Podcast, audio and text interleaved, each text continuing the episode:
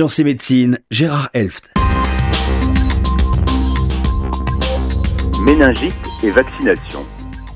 L'Agence régionale de santé de Bourgogne-Franche-Comté va lancer dans quelques jours une campagne de vaccination élargie à titre préventif après trois cas de méningite récentes, dont deux mortels, parmi la communauté étudiante de Dijon. Rappelons brièvement ce qu'est une méningite. La méningite est une inflammation des méninges, des membranes qui entourent notre cerveau et la moelle épinière. Le plus souvent, elle est causée par un virus.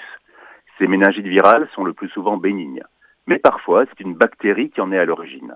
La méningite bactérienne est alors beaucoup plus grave, pouvant entraîner le décès ou d'importantes séquelles neurologiques. Elle nécessite un traitement en urgence de la personne infectée et parfois de l'entourage. Plusieurs vaccins visant plusieurs types différents de méningite permettent de lutter contre ces maladies infectieuses.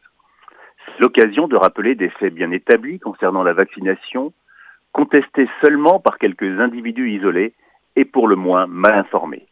En effet, la vaccination est le moyen de prévention le plus efficace aujourd'hui pour lutter contre certaines maladies infectieuses comme le tétanos, la rougeole, la coqueluche, la méningite.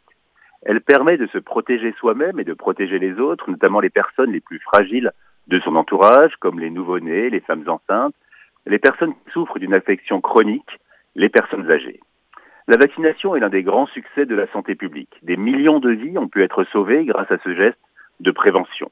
En France, l'arrêt de la transmission, voire l'élimination de certaines maladies infectieuses, a été possible et le reste si, chacun recourt à la vaccination pour se protéger, mais aussi pour protéger les autres, enfants et adultes plus fragiles du fait de leur âge ou de leur état de santé et qui ne peuvent être vaccinés.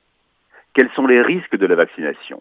Les études menées sur les vaccins ne montrent pas de risque plus important de développer une maladie après avoir été vacciné chez les vaccinés que chez les non vaccinés. Plusieurs centaines de millions de personnes sont vaccinées chaque année en France et dans le monde sans développer de maladie particulière. Il peut arriver qu'une personne développe une maladie après s'être fait vacciner, mais de très nombreuses études menées dans le monde permettent de mettre en évidence l'absence de lien entre la vaccination et l'apparition d'une maladie grave. Le vaccin est un médicament. Comme pour tous les médicaments, il peut y avoir des effets indésirables. Les plus fréquents sont une petite fièvre et une douleur au point d'injection.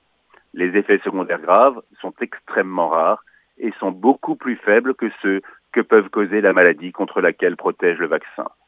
En conclusion, il faut savoir penser à la méningite, c'est le rôle du médecin traitant, et surtout penser à la vaccination contre la méningite et à la vaccination en général.